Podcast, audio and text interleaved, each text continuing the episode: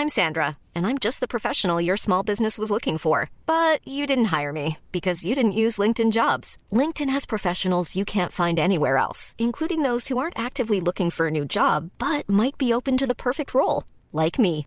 In a given month, over 70% of LinkedIn users don't visit other leading job sites. So if you're not looking on LinkedIn, you'll miss out on great candidates like Sandra. Start hiring professionals like a professional. Post your free job on linkedin.com/people today. Millions of people have lost weight with personalized plans from Noom, like Evan, who can't stand salads and still lost 50 pounds. Salads, generally, for most people, are the easy button, right? For me, that wasn't an option. I never really was a salad guy. That's just not who I am. But Noom worked for me. Get your personalized plan today at Noom.com. Real Noom user compensated to provide their story. In four weeks, the typical Noom user can expect to lose one to two pounds per week. Individual results may vary.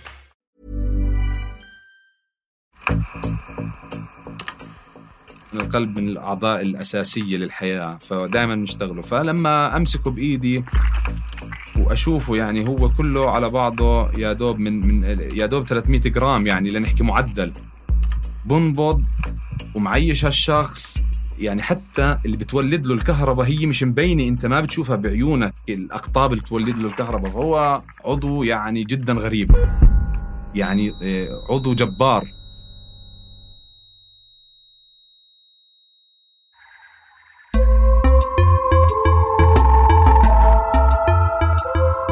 إذا منطلع على الصورة الكبيرة ومننسى ولو لحظيا الكوارث الطبيعية والحروب منلاقي إنه عالمنا منظم كتير ومتوقع إلى حد كبير. الأرض بتدور بشكل منتظم الأطفال بينولدوا وهم عم يبكوا والإنسان لابد إنه يكبر مع مرور الزمن. وكأنه في إيقاع بيضبط أنماط الحياة مهما كانت مختلفة. بس بهذا البودكاست ندعوكم تنضموا إلنا لنكتشف عوالم جديدة ونغرق مع بعض بإيقاعات بتختلف عن اللي تعودنا عليها. عوالم مجردة وبديلة عوالم متداخلة عالم جوا عالم جوا عالم تماما مثل اللعبة الروسية ماتريوشكا.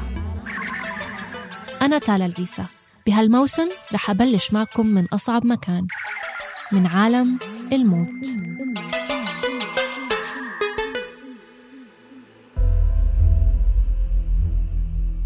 عالم الطب واسع وفي أنواع كتيرة أفكارنا عنها محدودة مثل الطب الشرعي.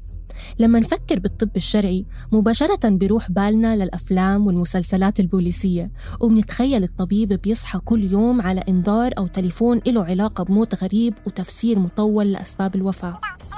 وبعد هالإتصال بيقضي حياته وهو عم بينام وبياكل وبيشرب وبيعيش في المستشفى في سبيل حل القضية وفك اللغز.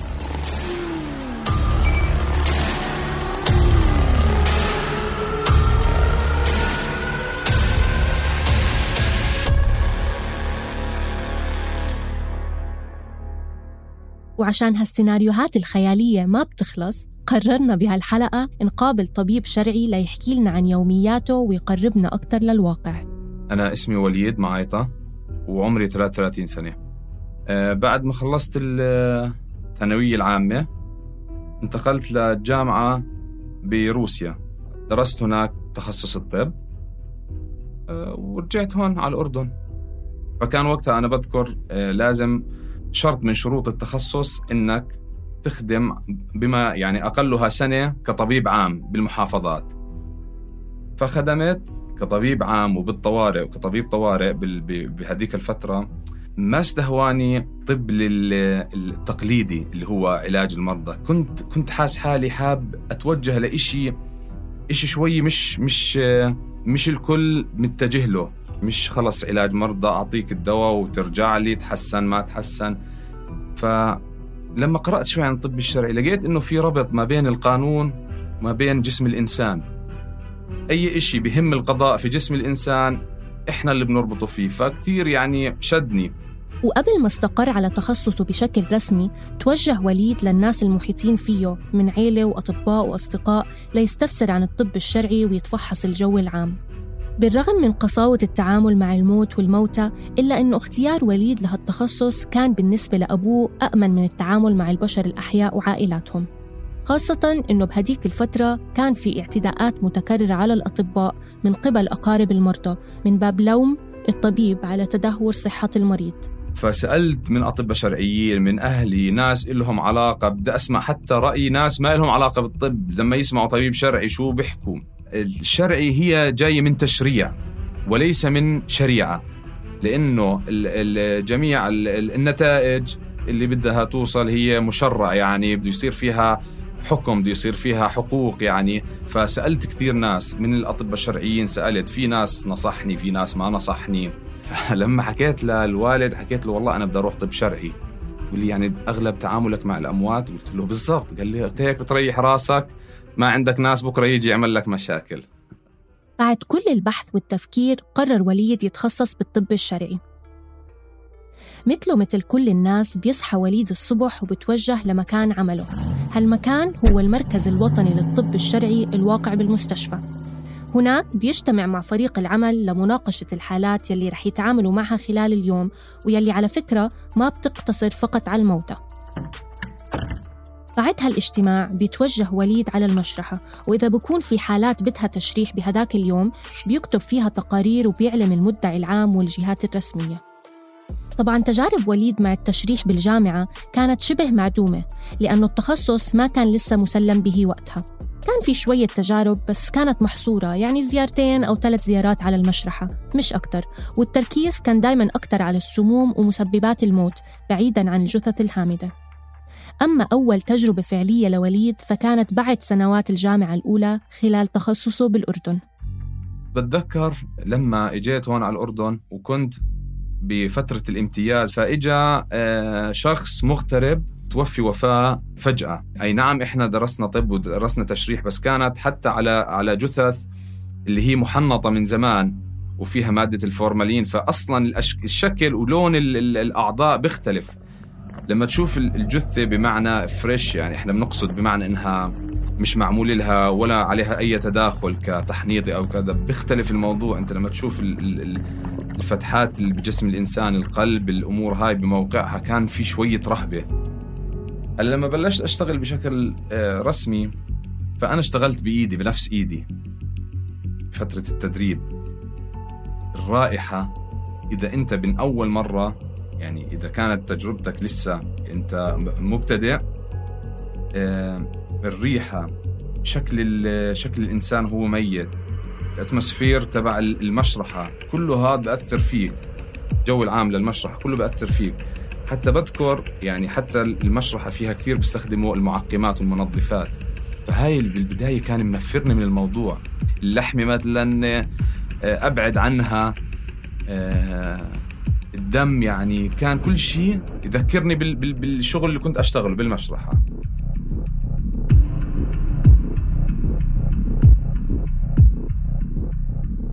بالطب العادي أول طبقة للبني آدم هي الجلد. بالطب الشرعي أول طبقة من طبقات البني آدم إحنا عندنا الملابس. عليها دلالات ممكن تحل لغز من الملابس. طبيعة الملابس. بتبلش أنت الأعراض عندك من الملابس من إذا في إصابات إذا في كلها هاي كلها هاي دلائل كلها هاي بتحكي معك أنت كطبيب شرعي. مراكز الطب الشرعي بالأردن جميعها تابعة للمستشفيات. معظمها بيتواجد بنفس حرم المشفى لكن بمبنى منفصل عن باقي المباني. أما المركز نفسه بيشمل عدة فروع منها اللجان الطبية، التأمين، التبعات القضائية والخدمات الطبية. ولأنه مثل ما حكينا الطب الشرعي ما بيقتصر فقط على الأموات بيتعامل الأطباء مع الأحياء يلي بيكونوا محتاجين تقارير طبية قاطعة. وفي حتى بداخل المراكز قسم مخصص لحماية الأسرة بيستعين بخبرة الأطباء الشرعيين للبت بقضايا تتعلق بالعنف الأسري والعنف الجنسي. وليد كطبيب شرعي من الممكن أنه ينطلب للمحكمة ليشهد على تقرير طبي مثلا أو حالة تعامل معها شخصيا. هلا إحنا شغلنا مش بس مع الحالات الوفاة إحنا كمان نتعامل مع الأحياء. آه، أي إصابات صارت من آه، أمور قضائية مثلا عشان نسهل الموضوع حوادث السير. حوادث السير وإصابات حوادث السير هي حالات قضائية يعني حقوقية يعني للمتضرر أو المصاب له حقوق. فاللي بيساعد فيها القضاء كتحديد نسبة عجز كتحديد مدة التعطيل الإصابات هل هي شافية ولا لسه كل هاي إحنا آه، بنشتغل فيها كطب شرعي. زائد إحنا بنشتغل مع آه، قسم حماية الأسرة آه، بنساعدهم وبنساعد المحققين عندهم في حالات الاعتداءات الجنسية أو الإيذاء الجسدي. بكل الأمور هاي الإهمال الإهمال بالأطفال. إيذاء الأطفال إحنا بنعطيهم البينة الطبية. لأنه كثير من القضايا أو اعتمادهم على الحكم بيكون اعتمادا على طبيعة الإصابة أو طبيعة التعنيف اللي اللي وقع على المصاب. الأحياء إحنا عندنا لهم عيادة. 100% زي العيادات بتعاملوا معها الطب العلاجي. أما التشريح نفسه فبينقسم لعدة أنواع. أولاً التشريح لغايات أكاديمية واللي بيصير بالجامعات. هالنوع مش متوفر بأغلب جامعات الدول العربية. ثانياً التشريح لقسم علم الأمراض والمخصص لمعرفة أسباب وفاة الأشخاص اللي بيموتوا داخل المستشفى. ثالثاً تشريح لغايات قضائية. هذا النوع اللي بيشتغل فيه وليد والمسمى بالطب الشرعي. والهدف من تشريح الجثث تحت هذا البند هو التحقيق القضائي والبت بأسباب الوفاة. المشرحة آه، هي زي ما بيحكوها بالعامية آه، خصنص آه، للحالات الوفاة. هلأ هي إجمالا أنا بدي أشبهها شوي لغرفة العمليات لكن باختلاف ديكوري. فيها شوية اختلافات هو شكل طاولة التشريح تختلف عن طاولة العمليات من ناحية أنه هي فيها زي فتحات عشان تعرف في دم وسوائل كثير بتنزل مش زي العمليات فهي بتنزل دغري بالفتحات هاي. فيها نظام مياه جاري يعني عشان نضله ياخذ بالسوائل والدم اللي بنزل أثناء التشريح. زائد بنفس الطاولة هاي مركب فيها عدة شغلات هي مش موجودة بطاولات العمليات الثانية. آه، إذا بدنا نحكي عن عدة التشريح أو لنحكي أدوات التشريح هي آه، قريبة جدا لأدوات الجراحة لكن في عندنا المعدات في شوي منهم بيختلف اللي هي مقصات القفص الصدري في زي قطعة هاي بنستخدمها لفتح آه، عظم عظم الجمجمة. بس اجمالا 90% بتشابه هي وغرفه العمليات الثانية.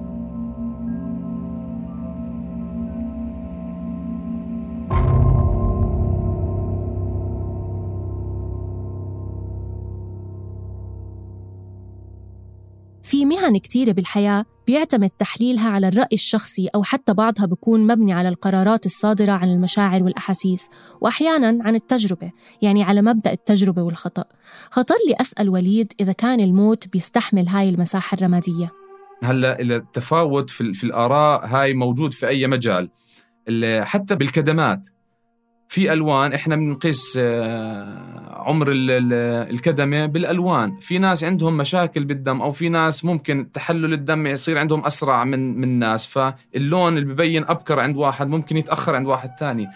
هي تقدير في عندنا أمور لكن إحنا الحلو بالطب الشرعي في أمور بنسميها تقدير وفي شيء اسمه تحديد.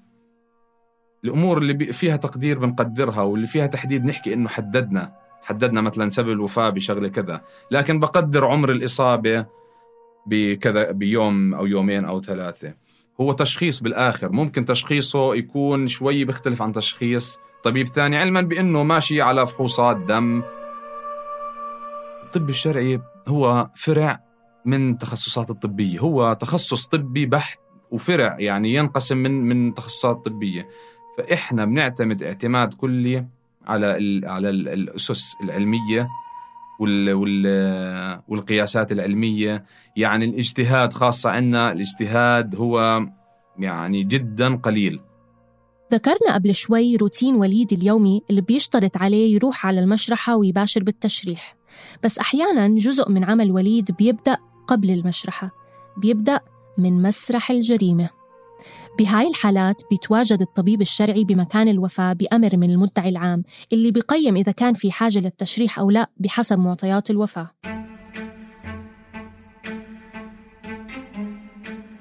إحنا كطب شرعي بنقوم بتقييم الجثة بنشوفها بنفحصها فحص ظاهري لنقدر نعطي لمحة أولية للجهات الأمنية إذا إذا عن طريق عن طبيعة الوفاة هل هي مرضية؟ هل هي ممكن تكون جنائية؟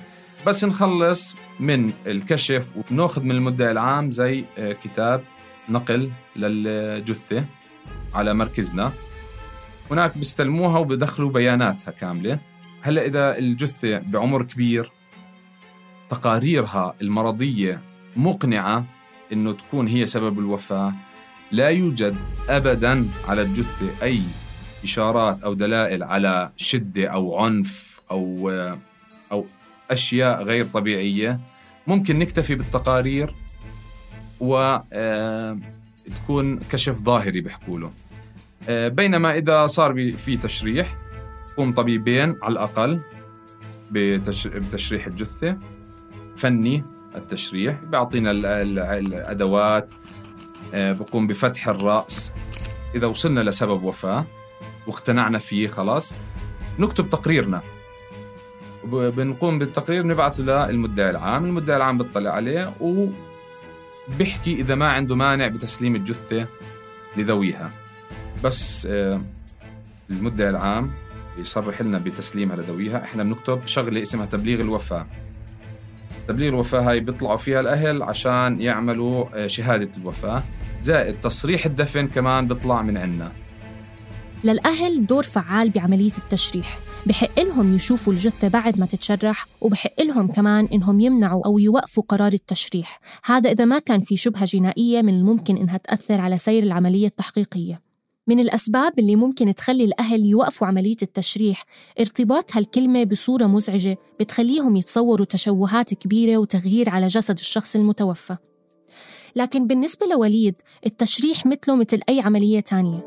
يعني بصير في فتحات كبيرة من الداخل لكن من الخارج ما بيتعرض الوجه أو الجسد للتشويه.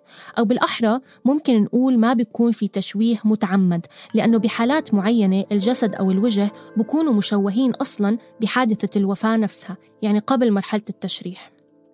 الإشي الوحيد يلي بيكون ظاهر على الجثة اللي بتم تشريحها إذا ما كانت مشوهة من الأساس هو الغرز الطبية مش أكتر.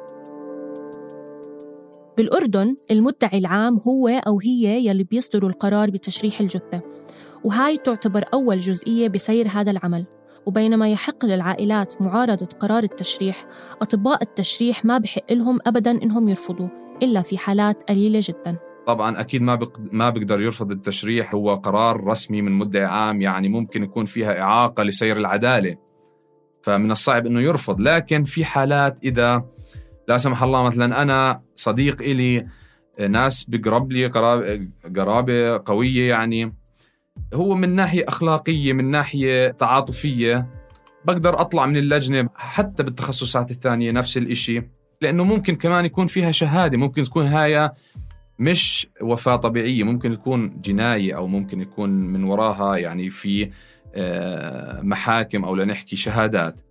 طيب شو بخصوص التكاليف؟ كل حالات التشريح يلي بتتم بطلب من المدعي العام ما بتفرض أي تكلفة على العائلة. أما إذا الأهل نفسهم هم اللي طلبوا تشريح الجثة فبيضطروا يدفعوا أجر العملية. لكن هاي الحالات نادرة وقليل ما تصير. بشكل عام التشريح والطب الشرعي مرتبطين جدا بالقانون وبالعدالة لكن الجانب الحقوقي هو يلي غالبا بيكون غايب عن عقول الأهالي لما يصدر قرار التشريح.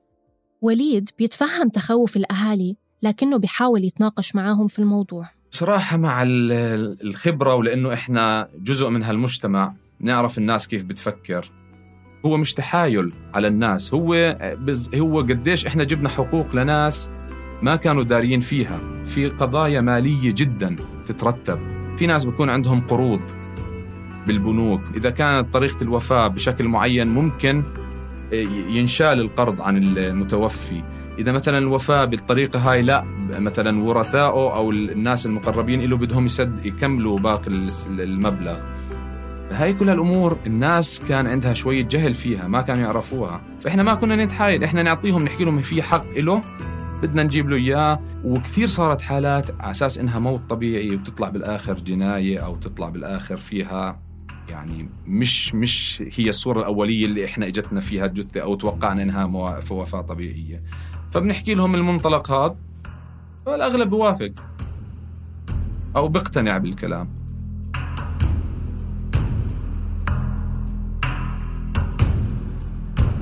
بأغلب الأحيان بتعامل الطبيب الشرعي مع الأموات ما قبل مرحلة الدفن لكن مرات بيضطر يتعامل مع جثث سبق وتم دفنها.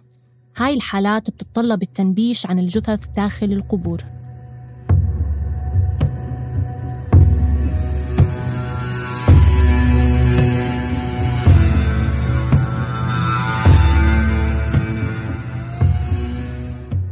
التشريح ما بعد الدفن آه، هو خيار موجود وهو آه، واقع. وأنا شغلة صادفتها تقريبا ثلاث مرات أو أربع مرات. وهي اسمها بالقانون نبش القبر. هي أغلب الحالات اللي أنا كنت عليها هي كانت بعد استجداد معلومات للقضاء أو للمدعي العام بوقوع مثلا جرم أو كذا. يعني معلومات استجدت فبقرر المدعي العام نبش القبر وتشريح الجثة. هسا في شيء اسمه آه، تشريح محدود لكن إحنا هون بالأردن بصراحة كثير ما بنلجأ له. يعني نادر ما بنشوفه. ممكن في حالات التشريح المحدود يعني مثلا بيقوموا بس بالكشف على القلب يشوفوا إذا في مثلا مشاكل قلبية أو لا. بعدين تورد معلومة بيقول لك في ما هو مثلا انطخ براسه أو مثلا هاي أمثلة طبعا أو تسمم. فبيردوا كمان بؤمر المدعي العام بنبش القبر عشان إعادة تشريحه. أو لنحكي التشريح الثانوي أو السكند ادوبسي بيحكوا له. نبش القبر لغايات التشريح والتحقيق القضائي ممكن أحيانا تحصل بعد فترة طويلة من يوم الدفن. هالفترة ممكن توصل ل 12 أو 13 سنة من دفن الجثة وهاي حالات شهد عليها وليد بنفسه. هالتباعد الزمني الطويل ما بين الدفن والتنبيش بينتج بسبب الوقت الطويل اللي بتستغرقه التحقيقات لاستحداث معلومات جديدة. لما يتم نبش القبر خاصة بعد فترة طويلة من الدفن ما بكون في أي بقايا غير العظام. بس حتى العظام بتعطي دلالات طبية ممكن تساعد على سبيل المثال بتحديد عرق الأشخاص أو أعمارهم مثلا وممكن تساعد بتعريف هويات الأشخاص المدفونين بالمقابر الجماعية. الحالات هاي كلها ممكن تأثر نفسيا على الطبيب أو الطبيبة الشرعية وممكن تشكل نوع من الأرق أو التوتر المزمن. عشان هيك منلاقي إنه لكل طبيب أو طبيبة أسلوب خاص لتخطي هاي المشاعر. بداية يعني كان الموضوع شوي صعب. كنت أحاول ألهي حالي شغلات زي هيك. لكن بالآونة الأخيرة بعد الخبرة يعني الواحد تلقائيا أول إشي بفصل يعني كيف حاله إنه بس خلص تطلع أنت من المركز تبعنا أنا خلص حياتي تغيرت أنا إنسان ثاني. أنا شخصيا آه، كثير آه، هلأ آه، عندي شغف بالرياضة. بلعب بجوز مرتين باليوم بعمل رياضة مرتين باليوم. لقيت صراحة حالي لما أعلي دقات قلبي بيرتفع عندي الهرمونات السعادة الأمور هاي فكثير بفصل. فأنا لقيت حالي حتى بشارك في جروبات ركض. فهلأ ممكن واحد يلقى حاله بك بكتب بقرأ في طبيب شرعي سوى كتاب كتب كتاب عن يوميات طبيب شرعي. فممكن كل واحد له طريقته الخاصة بالفصل. موضوع التنبيش بالمقابر خلاني أتساءل لو كان وليد بحس إنه في تشابه إلى حد ما بين عمله كطبيب شرعي وبين عمل حفارين القبور وحراسها. جواب وليد كان بسيط لكنه وافي بنفس الوقت. حكالي إنه الموت بالنسبة لحفارين القبور هو حدث لحظي ببلش وبيخلص بنفس الوقت. أما بالنسبة للأطباء الشرعيين فهو عبارة عن عملية مستمرة. إيه، في ناس بفكر إنه الوفاة خلص مات. لا لا لا هو هي عملية بتصير. ببلش بموت جسمه. الموت اللي هو بتوقف القلب والتنفس والجهاز العصبي. لكن بعديها هذه العملية هاي بتكمل. في عندك بصير تحلل. في عندك بصير آه، عناصر أو إنزيمات معينة بالعضلات بتبلش تخف. فبصير عندك تشنج بالجثة بتشد. آه، شوي شوي بصير عندك تغيرات بالعين. هاي كلها بتهمنا عشان نقل الأعضاء ممكن بعدين. فإحنا بنتعامل مع الموت بطريقة إحنا ما بنتعامل معه كحدث هو بيتعامل معه كحدث. خلص واحد مات بدي أدفنه ممكن. لا إحنا بدنا نشوف شو بده يصير. فبختلف اختلاف كامل. ممكن يلي حكاه وليد بينطبق على نسبة كبيرة من حفاري القبور اللي فعلا بيتعاملوا مع الموت كحدث لحظي. لكن حيدر حفار القبور العراقي بيحكي لنا عن تجربة مختلفة تماما.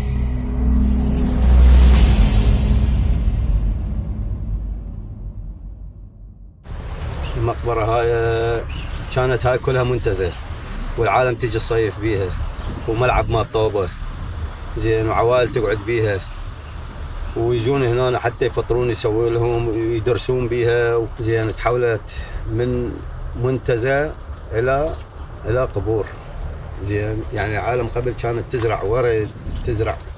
هسه قمنا نزرع جثث مقبرة بيها حوالي بس شهداء حوالي 8000 ما يقارب هيك. 8000 شهيد بيها.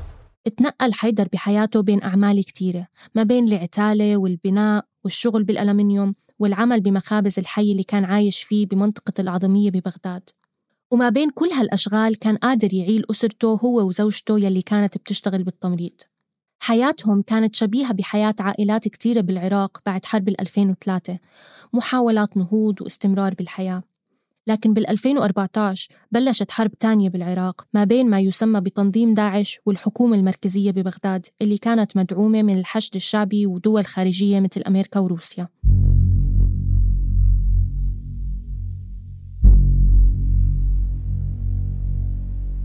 الحرب يلي خلفت قتلى وضحايا كثر انتهت بال 2017 بانتصار الحكومة العراقية. فترة الحرب هاي غيرت حياة ملايين من الناس. أشكال قراهم ومدنهم تغيرت للأبد من بعدها. الطرق تكسرت البيوت تدمرت وحتى الحدائق تحولت لمقابر جماعية. أول جثة ستة سبعة اسمه غيث من أهل الشعلة كتلوه هناك مدفون. اسمه غيث. الجثة أم أهله جابوها. ثم جابوه متشفن وهذا بس هم قاتلين. إحنا من زي من نشوف الشفن يعني من فتح الشفن اللي متشفن فتحه إي بس آه عالم مرات يم يصير آه معارك ما معارك هاي الشغلات لو قتل لو هذا. قمنا ننزلهم بملابسهم. زين لا لا تغسيل كل شيء ماكو. بس العالم تريد تخلص من عندها الجثه لقى حيدر نفسه فجأة عم يتعامل مع جثث القتلى يلي بلشت أعدادهم تزيد يوم ورا الثاني. المشاكل الطائفية والظروف الحياتية منعت حيدر من مغادرة منطقة الأعظمية بشرق وسط بغداد يلي كان ساكن فيها. بالبداية شارك حيدر بالدفن مثله مثل كتير ناس حواليه كان همهم إنهم يحطوا الجثث تحت التراب إكراما إلها. لكن بعد ما مر وقت ولقى إنه عم بيكون في مردود مادي بسيط مقابل عمله استنتج إنه بيقدر يعيل أسرته بهالمبلغ.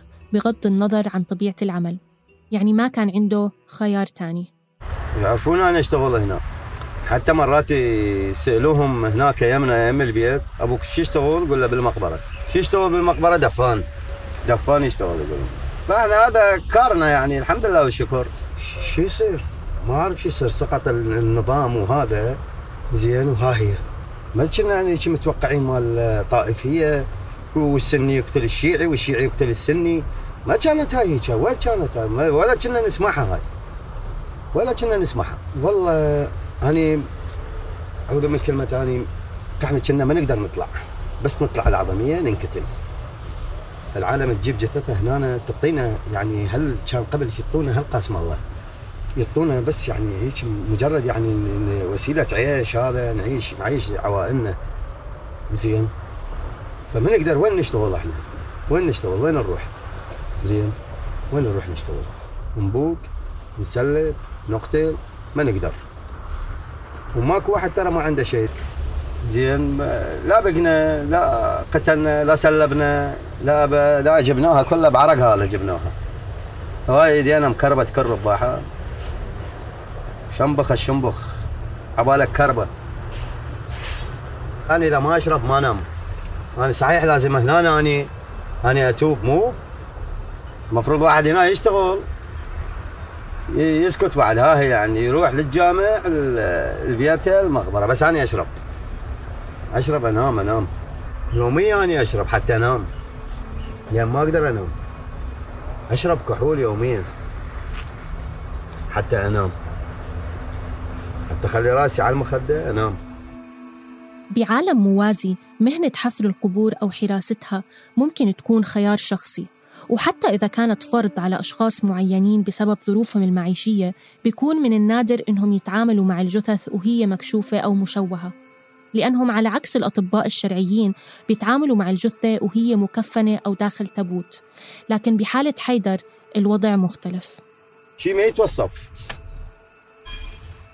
رعب رعب رعب. شاف الأفلام الرعب؟ هي هيك. شو الافلام الرعب؟ إحنا هيك. قمنا نصير هنا. حتى قمنا نبات هنا بالمقبرة. زين الجثث مطشرة بالمقبرة هنا بس يريدون واحد يدفنها. زين وأني والعمال والكسارة والضوء وما ضوء والعالم الأهالي همينا فضل عليهم قمنا ندفن بيهم. زين لحين ما لحد الآن. زين يعني يعني لحم ومرقة ما أكل. قمت اتخيل شغلات قدامي غريبة. زين والاجواع والهذا وهدومنا تقسب من وراء الدم والدهن اتخيل اللحم مال البشر ما أشوف شيء قدامي أشوف. لما أكل اللحم أشوف مال البشر قدامي. فما أقدر آكل ولا المرقة الحمراء. ما أقدر. على الخبز وشاي. هاي ما صار لي يعني سنتين ثلاثة آكل هسه قمت آكل شوية لحمة شوية دجاجة شوية كذا. ولحد الآن بس اتخيل هيك شغلة بعد ما آكل. ولحد الآن. هاي أحلام لو دا أدفن لو هواية شغلات شغلات هواية. هواية واحلم بمدري إيش واحلم بالبشر دا ادفنه صحيح إي والله هواي من قبل أسبوع حلمت بواحد فزيت من الحلم فزيت. عبالي ما أدري. ما أدري شلون اجى على بالي ما أدري. قلت له أحمد قلت له هيك وهيك السالفه أنا حلمت هيك وهيك. قال لي حيدر كودا إحنا شغلنا بالمقبرة.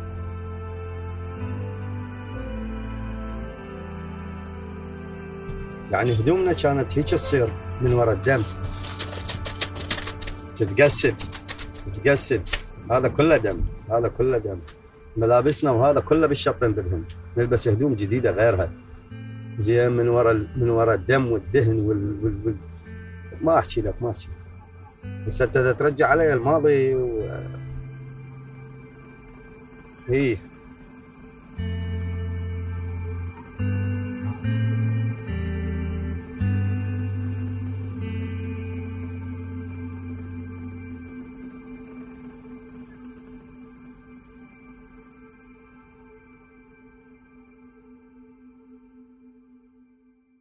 التعامل مع الموت تجربة شخصية كتير. كل شخص بيختبر شبح الموت بطريقته الخاصة. أما العاملين في مجالات مثل الطب الشرعي وحفر القبور فإضافة للمشاعر الشخصية اللي بتراودهم هالأشخاص مضطرين يتعاملوا مع الموت ببراغماتية تجبرهم ينظروا للجثث من منظور مادي أو بيولوجي كتير منا مستثنيين منه. دم وخلايا جلد وعظام أعضاء أو أشلاء قلوب وأدمغة. قبور أو أسرة طبية تربة مغاسل شراشف ملابس. يمكن يلي حكوه وليد وحيدر بخلينا نفكر قديش هالمهن معقدة وبتتطلب طاقة عقلية وجسدية من نوع خاص. وفعليا لولا وجود أشخاص مثلهم بيحملوا على عاتقهم اختزال تجربة مركزة وتقيلة مثل الموت لتصير مجرد ماديات دموية ولوجستيات ممكن ما نلاقي حد يدير باله علينا وعلى أجسادنا بعد ما نموت.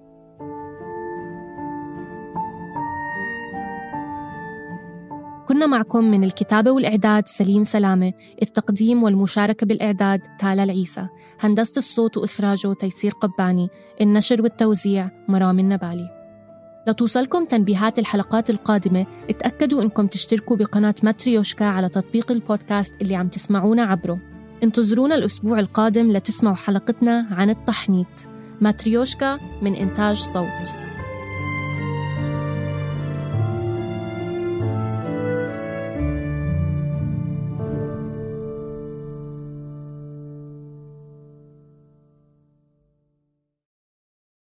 August 31st. Lil Baby presents It's Only Us Tour. Made it out the treasure this type At Capital One Arena. Get ready for an epic summer. Lil Baby's IOU Tour has finally touched down. It's Lil Baby live in concert featuring the King LaRoy, Glow Brilla, Rilo Rodrigo, and Honcho. Tickets are on sale now at Ticketmaster.com. Brought to you by Mammoth Live and AG Touring.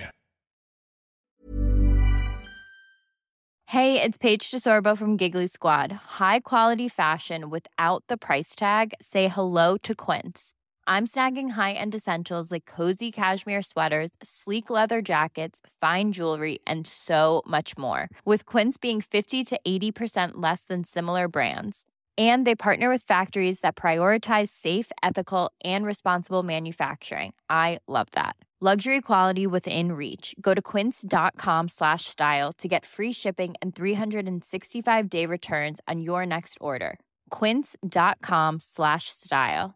The secret to summer ready skin is here. Osea's number one best selling Andaria algae body oil, clinically proven to instantly improve skin elasticity and transform dry skin to silky, soft, and unbelievably glowing. Its signature scent of freshly squeezed grapefruit, cypress, and mango mandarin transports you to sun kissed summer days. Get healthy, glowing skin for summer with clean vegan skincare from Osea. Get 10% off your first order site wide with code GLOW at OseaMalibu.com.